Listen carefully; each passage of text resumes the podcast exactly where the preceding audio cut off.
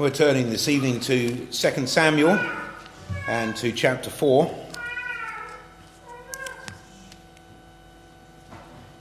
Second Samuel and chapter 4.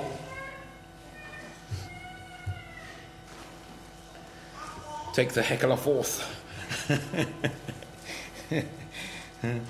Second Samuel chapter 4. And when Saul's son heard that Abner was dead in Hebron, his hands were feeble and all the Israelites were troubled. And Saul's son had two men that were captains of bands.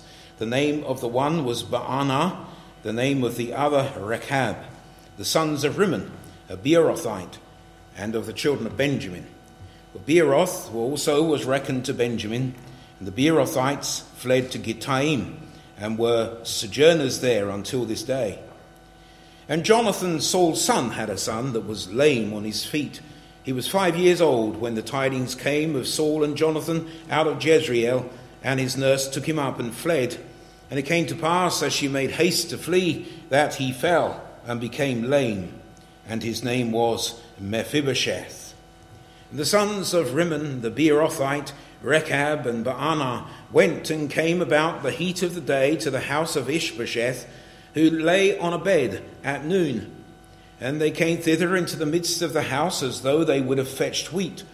And they smote him under the fifth rib. And Rechab and Baanah his brother escaped. For when they came into the house, he lay on his bed in his bedchamber. And they smote him and slew him and beheaded him and took his head and gat them away through the plain all night. And they brought the head of Ishbosheth unto David to Hebron and said to the king, Behold, the head of Ishbosheth, the son of Saul, thine enemy, which sought thy life. And the Lord hath avenged my lord the king this day of Saul and of his seed. And David answered Rechab and Baanah his brother, the sons of Rimmon the Beerothite, and said unto them, As the Lord liveth, who hath redeemed my soul out of all adversity, when one told me, saying, Behold, Saul is dead, Thinking to have brought good tidings, I took hold of him and slew him in Ziklag, who thought that I would have given him a reward for his tidings. How much more, when wicked men have slain a righteous person in his own house upon his bed, shall I not therefore now require his blood of your hand and take you away from the earth? And David commanded his young men, and they slew them, and cut off their hands and their feet, and hanged them up over the pool in Hebron. But they took the head of Ishbosheth and buried it in the sepulchre of Abner in Hebron. Amen. Again, let's bow, bow our heads in prayer. Now, Father, we come to Thee. We ask, Lord, that Thou would guide our meditations this evening as we go through this chapter and as we consider those wicked things that were done, the responses which came forth. And Lord, as we seek to uh, find application for our own lives, Lord, we reckon that there is none who hath done such wicked things as the, these, and yet, Lord, there is a propensity for sin in all of us. And Lord, we pray that Thou wilt help us to be always aware of the battle which continues, for we wrestle not against flesh and blood, but against principalities and against powers. And Lord, we pray that Thou wilt help us also, even as we consider these things tonight, to receive unto ourselves a blessing from Thee, a blessing of wisdom, a blessing of instruction Lord, that we might hide these things in our hearts, that they might remain with us, even as we, in our reading of the Scripture from day to day throughout the year, come across such things as this, that some of what is said may return to us, and even more, as Thou dost cause us, cause our minds to expand by the Word of God. So bless us then, we pray, and continue with us this evening. Receive the glory unto Thyself, for in all things Thou dost have the sovereignty. In Jesus' name we pray. Amen. So I have here the uh, explanation of what happened to more of the seed of Saul. And uh, when we consider it, it's, it's, quite similar, isn't it, to the death of Abner. Abner was taken aside in the gate of, uh, of Hebron, and he was slain surreptitiously under the fifth rib by Joab uh, there was no battle, there was no fight. He didn't lose in combat, uh, but he was knifed to death.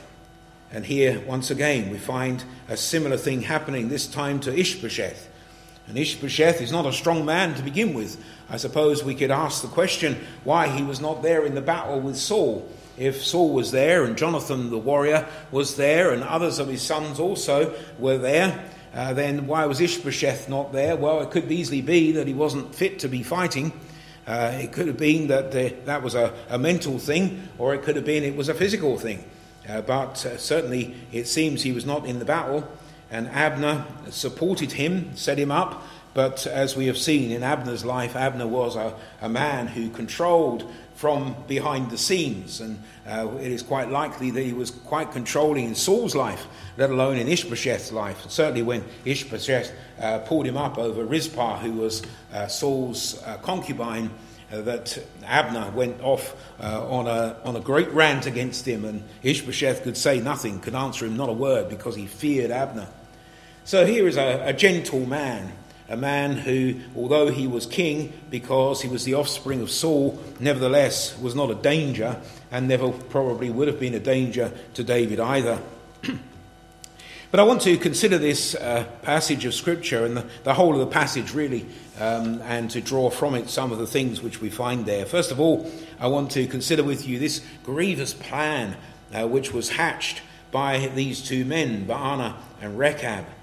Uh, then, secondly, the gruesome penalty uh, which, they, which they received because of what they had done. Um, but also to consider the gracious providence which, was, uh, which is also there. And uh, just to note that also. God is always gracious. And though men's wrath uh, fights and seeks to destroy and to kill, yet the Lord delivers his people, and his hand is upon them uh, for good and of course, we have eternal life, not just life, but life more abundant through Jesus Christ. So I want to consider this grievous plan, first of all, and think, think with you of this of the tenuous allegiance that these men had toward Ishbosheth. It tells us here again in verse 2 and Saul's son had two men that were captains of bands. The name of the one was Baanah, the name of the other Rechab, the sons of Rimmon, a Beerothite of the children of Benjamin. For Beeroth also was reckoned to Benjamin, and Beerothites fled to Gittaim, with sojourners there until this day. So these two men, it seems, uh, also fled from the situation, and they do so after, after Abner has died. So, in the previous chapter, just toward the end of the chapter, it's recorded for us that Abner has died, uh, that there has been a funeral held for him, that David has wept, uh, that the people wept also, uh, that there was a, a, great sadness amongst them, and certainly David makes it very plain that it was nothing to do with him. He didn't know that this was going to happen.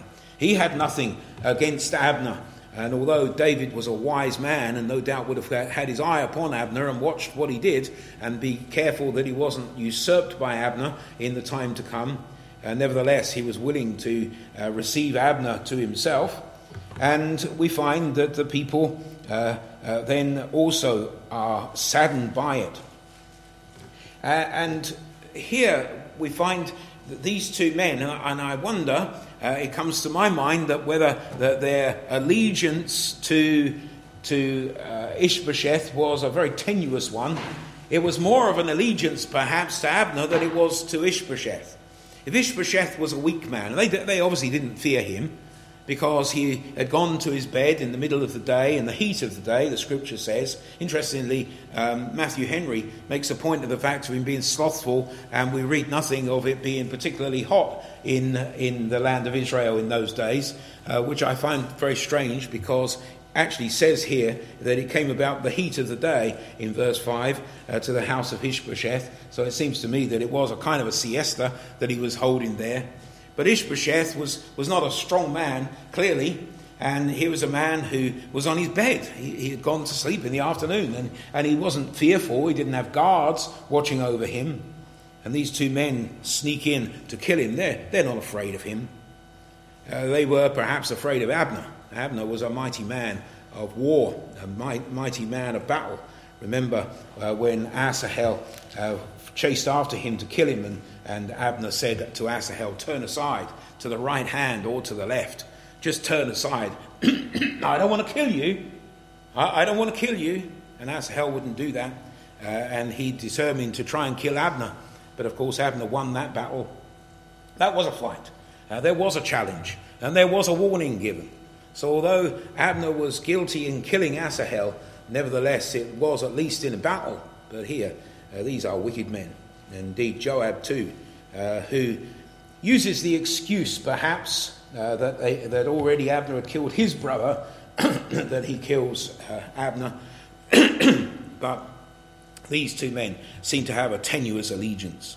We have to be careful, don't we, of people who have an allegiance which is not what it seems. Not what it seems. And I want, to just stop for a moment and think about this, even with, it, within the church. That there are people who attend churches across the country, uh, who go to churches, but their allegiance is perhaps to the church, not to Jesus Christ. We need a, an allegiance to Christ. We need to be the followers of Christ. If we think of Ishbosheth here as a, a, a as a, a, representative of Christ as the king, then the allegiance should be to him, not to Abner. Uh, and so often within, a, within a, a congregation, allegiance might be to the preacher, it might be to the form of worship, it might be to the church, but there's no actual allegiance to the king, to, to Jesus Christ. And that is what we need. We need to examine our own hearts then and say, well, why, why are we in the house of God? Do we love the Lord? Is it our desire to be here that we might hear of Him? And so we find this tenuous allegiance uh, suggested. But there is also this uh, kind of a treacherous ambition. A treacherous ambition.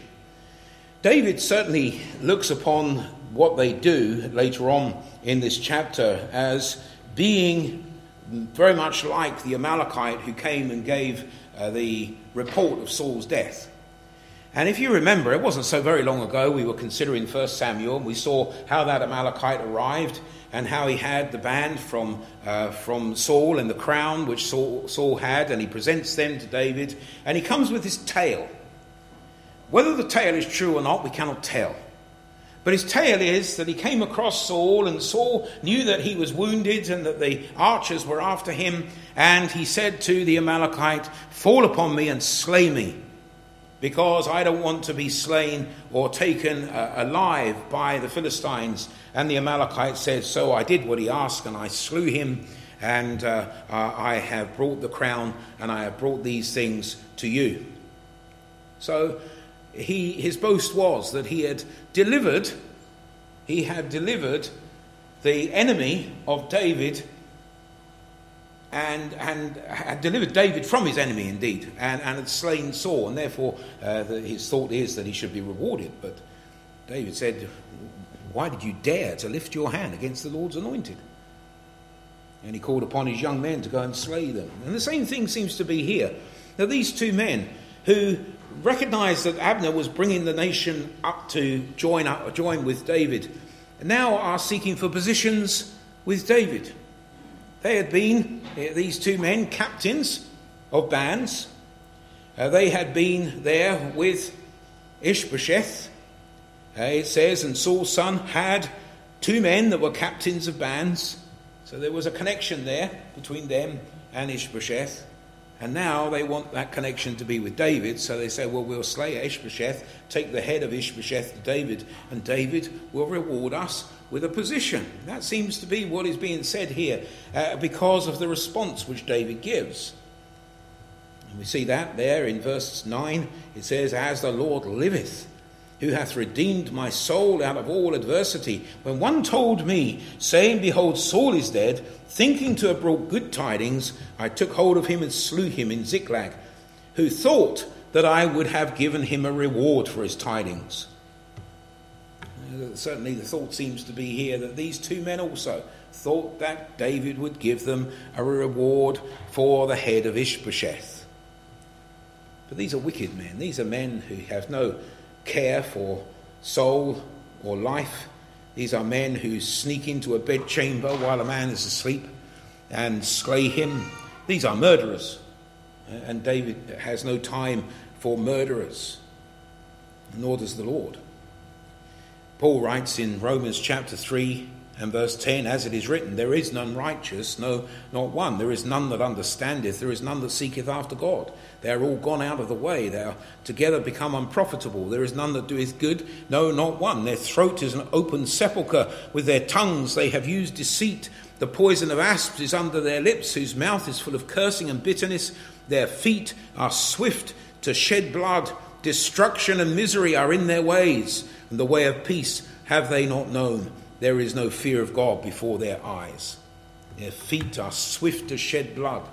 Destruction and misery are in their ways, and the way of peace have they not known. There is no fear of God before their eyes. And that is these two men. Their feet swift to shed blood. They have no care for men, they have no care for souls, they have no care for this man.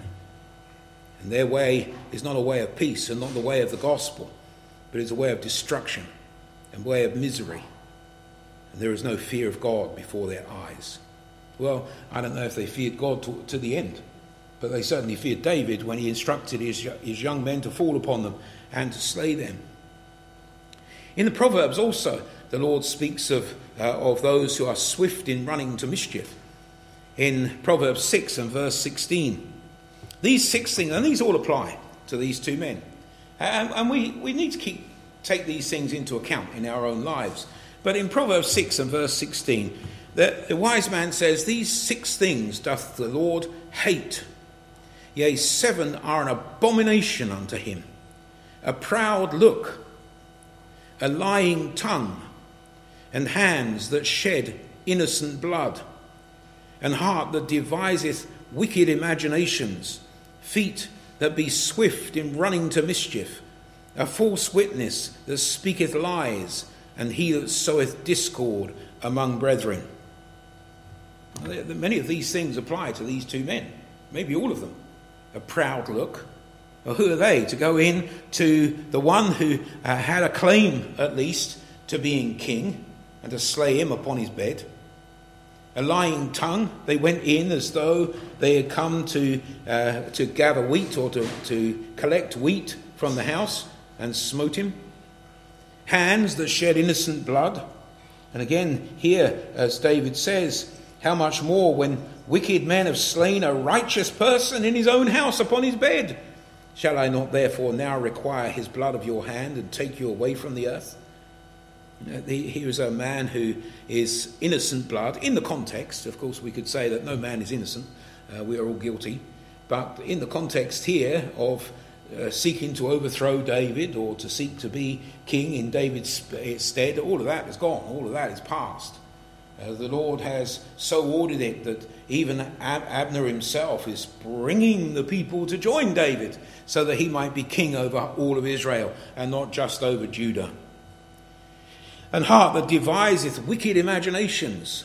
And as we have said, their imagination is that David would have given him, them a reward. That's their imagination. Their imagination is for their own, for their own gratification, for their own advancement. It's not really for David at all. Uh, they are looking for something for themselves. Feet that be swift in running to mischief. And the reason I uh, use these particular words and have done so already, their feet are swift to shed blood, feet that are swift in running to mischief, is later on we find that when they are slain, uh, the, that David commands that they cut off their hands and their feet. It's their feet that have carried them into that house. It is their feet that have brought them to David It is their feet which have been swift running to mischief. A false witness that speaketh lies. And again, here is the, they, they call uh, Ishbosheth the enemy of David. And, but he's not particularly the enemy of David. We haven't heard anything from Ishbosheth in our studies of 1st and 2nd Samuel that he was the enemy of David. Uh, Abner set him up as being the uh, a challenger to David. But Ishbosheth himself seems to be a, a pretty mild mannered character uh, who is just a, a, a, hand puppet on, on Abner's hand. There's, there's, nothing there which would cause him to be uh, one who is the enemy of David. You know, a false witness then that speaketh lies, and he that soweth discord among, among brethren. And there was, a, there was a problem, of course. The problem was that now that, uh, that um, Abner has been killed, there was a fear amongst the people that perhaps this may not come about at all, that the people uh, would, would be drawn together. We'll see there in verse 4, when Saul's, uh, chapter 1, chapter 4, verse 1, and when Saul's son heard that Abner was dead in Hebron, his hands were feeble, and all the Israelites were troubled. Well, no, no doubt troubled all to a man, every Israelite, but nevertheless, he is saying that across the country people were worried. Abner is dead. Abner is the one who has led us. Abner is the one who is, who is working out this, this uh, um, connection to, to David, and now he's dead. And, and the thought that, that someone has slain him, is this, is this going to fall apart? Is, can it still go ahead? Uh, what is going to happen now? And so there is a discord sown among brethren. We find these wicked feet then, and wicked hands too, when we consider that their hands were to be cut off. We'll note that again in a moment. But just to read the verse from Acts chapter 2 and verse 23 Him being delivered by the determinate counsel and foreknowledge of God, ye have taken, and by wicked hands have crucified and slain. The wicked hands and the wicked feet. These are the ones which are brought before David with the head of the king. And we see also not just their treacherous ambition to gain something by the death of this innocent man, but also their thievish approach. Or they came thither into the midst of the house as though they would have fetched wheat, and they smote him under the fifth rib, and Rechab and Baanah, his brother, escaped. In Job 24, verse 14, it says, The murder, murderer, rising with the light, killeth the poor and needy, and in the night is as a thief. These are murderers. These are killers. Murderers of a man, murderers of a man for their own benefit. A grievous plan. We come then to this gruesome penalty. The anticipated reaction, of course, is gratitude and thanksgiving. And we have noted already that the one who had come before seeking that same thing received the same fate. David makes this an even worse thing uh, because he says of that Amalekite, Well, by your own mouth you have uh, confessed, whether you did it or whether you didn't, your mouth has confessed that you have slain the Lord's anointed, and you need to, you, you must pay the penalty for that. Here they have come with the very head of the man. They are certainly guilty. They are not just guilty of saying we did this, but they actually have the head of the king in their hand. And they bring that to David.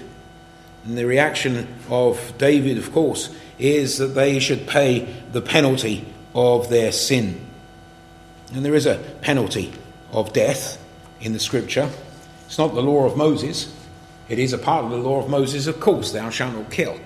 But it wasn't the law of Moses, but far beyond and far before uh, this death penalty, which has been, of course, rescinded in this country uh, there was a thing in the paper the other day of someone who had killed someone who had escaped. They were out on day release and they had, they had run away, and now they were being hunted by the police.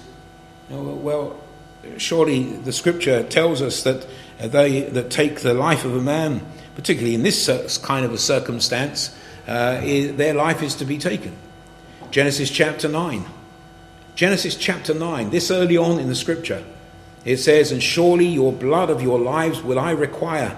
At the hand of every beast will I require it, and at the hand of man. At the hand of every man's brother will I require the life of man. And David uses that same um, formula here because he says in verse 11, How much more when wicked men have slain a righteous person in his own house upon his bed, shall I not therefore now require his blood of your hand and take you away from the earth. Here is a just judgment of the king. The king is the ultimate judge uh, at that time. And his just judgment is according to the law of God. That if you have taken the life of one, uh, particularly in this murderous form, uh, there's a, a, another law for those who perhaps have, uh, someone has lost their life because of negligence or because of a beast which they have, and there are other penalties then. And indeed, Hebron was one of the cities to which a man might flee if it had been manslaughter. But this is evidently, very evidently, murder. They have killed this man upon his bed. And David applies that penalty which God had given. We see then that also that David's attested respect. Remember that David has a respect for the life of man. Just because here we are, we see that David says, "Well, take them away and slay them." We might think that David also is a man who who uh, requires blood, that he desires to kill. And this is one of the arguments, of course, of which is made against the death penalty. Well, surely we shouldn't be just like the murderer and kill the killer. Uh, maybe well, we should be much more lenient toward them. But David is lenient. David had no thought to kill Abner, even though Abner actually was his enemy, actually did hunt him with Saul. But when Abner comes to him, he goes away in peace. And, and he is ready to forgive. He is not a man who desires blood for the sake of blood, but he is a man who desires, who requires blood for the sake of one who has lost his life. And we know that Saul was a man who would slay. 1 Samuel 19:15 Saul sent messengers again to see David saying bring him up to me in the bed that I may slay him. This is Saul's attitude. And, and consider this as well that though Ishbosheth is the king here, which is mentioned, that these two men, if they are the servants of Ishbosheth, were the servants of Saul before. Is this what they had learned from Saul? That they should slay a man upon his bed? You see how our attitudes toward the world can affect other people. How careful we must be about who we mix with. Now, these two men were the servants of Saul. Saul had no uh, qualms about bringing David on his bed, on his sick bed, that I may slay him. And these two men are saying the same thing that they won't go in to this man upon his bed and slay him. They are doing what Saul was willing to do. And perhaps they thought, well, David's going to be the same, and he's going to be quite happy when we turn up. It's interesting in the scripture, sometimes we miss these little, little points, don't we, of the, the similarities which are here and how that the writer is almost picking that out from, from 1 Samuel, saying, well, this is what Saul did, and this is what they actually did. But see how David reacts. Where Saul was, a, was the instigator of such a death, David thinks that this is horrendous. It is horrific. David's attitude, his respect for life, may be seen in these ways. In 1 Samuel 24, verse 10 Behold, this day thine eyes have seen how the Lord had delivered thee, that is Saul, today into mine hand in the cave. And some bade me kill thee, but mine eye spared thee. And I said, I will not put forth mine hand against the, my Lord, for he is the Lord's anointed. And even then, when Abishai says to David, when they're in, in uh, they have Saul at their mercy once again, and Abishai says to David, God hath delivered thine enemy into thine hand this day. Now, therefore, let me smite him. I'm not expecting you, David, to take the spear and to smite him to the ground, because I know that you don't want to do that and that you don't want to lift your hand against the Lord's anointed. So let me do it. I'll do it. I'll take the responsibility, Abishai is saying. He says, Let me therefore smite him, I pray thee, with the spear, even to the earth at once, and I will not smite him the second time. He says, I'll make sure he's dead the first time. And you don't have to worry because you won't be guilty. I'll be guilty, but you'll be delivered. And how important that is, again, this, this comparison between these two, because Abishai was willing to do what these men actually did. He is saying, Well, I'll slay him for you, David. I'll take the punishment for you, David, then you can go free. But David still will not accept that. He says, No, we're not doing that. We're not going to slay the Lord's anointed. I'm not going to slay the Lord's anointed, and neither are you. And when the Amalekite comes and said, I have slain the Lord's anointed, he puts him to death. And when these two come and say they have slain the enemy of David uh, and the, the, uh, the one who's followed after Saul, David puts them to death also. It is not his way. He has a respect for life, he has a respect for God, he has a respect for those who, who, who live in this world, enemies they may be, but he won't put forth his hand against them.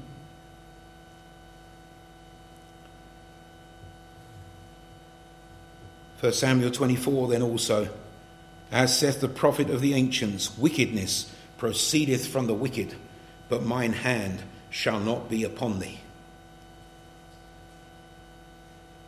David is a man who is willing for reconciliation. But here he has this appalled response. He is appalled by what they have done.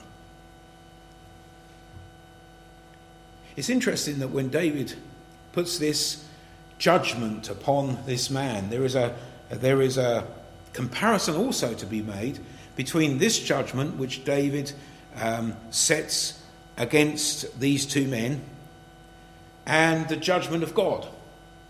Again, there's a kind of a parallel, a kind of, kind of a connection. If you consider that David has them put to death, and then we read, and cut off their hands and their feet, and hang them up over the pool of Hebron. First of all, we know that the scripture says, Cursed is everyone that hangeth upon a tree. That the law of Moses said that the person who commits murder is to be hanged upon a tree, and that's the curse, because they have taken life, and no one has the right to take life apart from God unless the Lord commands it, as he does in the case of murder. And the parallel, do you remember from 1 Samuel? Can you think of anyone there who, whose hands and feet were cut off?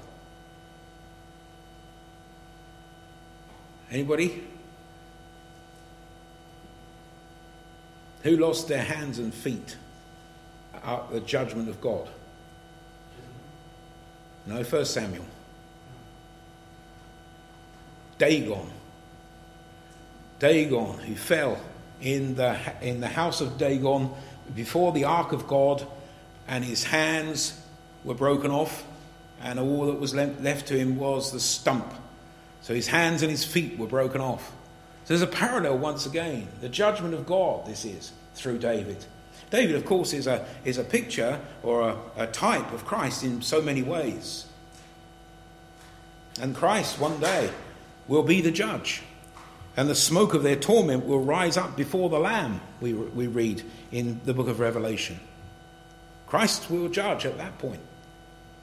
And here we see these who have their hands and their feet cut off, their hands, which were wicked hands, and their feet, which were swift to shed blood, are removed from them, just as God judged Dagon.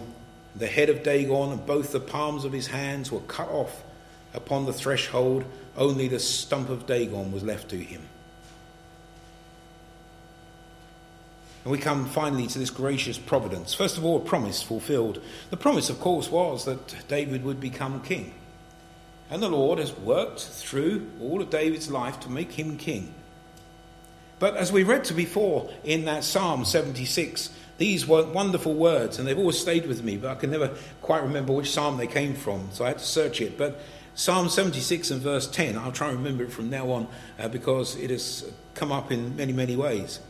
Surely the wrath of man shall praise thee, the remainder of wrath shalt thou restrain. How does God use wicked men to accomplish his purposes? Well, of course, God's, God's work in this world is one of restraint. God holds us back from sin. God doesn't cause anybody to commit sin, but he does hold us back from sin, knowing that if soon as he releases us and lets us go, we will run into sin and, and dive into it as the, as the, the, the great um, mud pit of the, of the, of the pigs. We, we will in, rejoice in all kinds of evil. Remember in Romans chapter 1 where he talks about um, just releasing people to go their own way and all the sins and all the corruptions which, which are in the heart of man as soon as God lets go.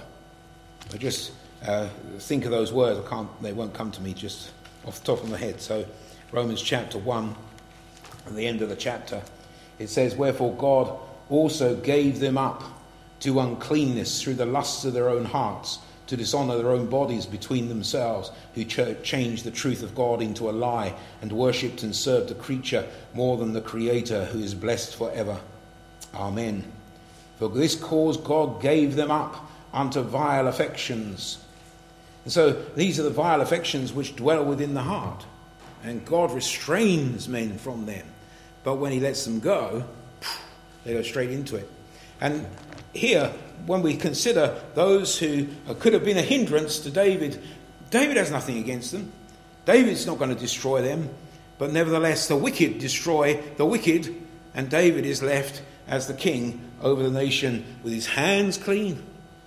And he can say, I didn't know anything about Abner, it was not me. I, I, I, was, I was appalled that, that Joab should do such a thing. But nevertheless, it wasn't me. And again, of this man, uh, Ishbosheth, I, I didn't command this.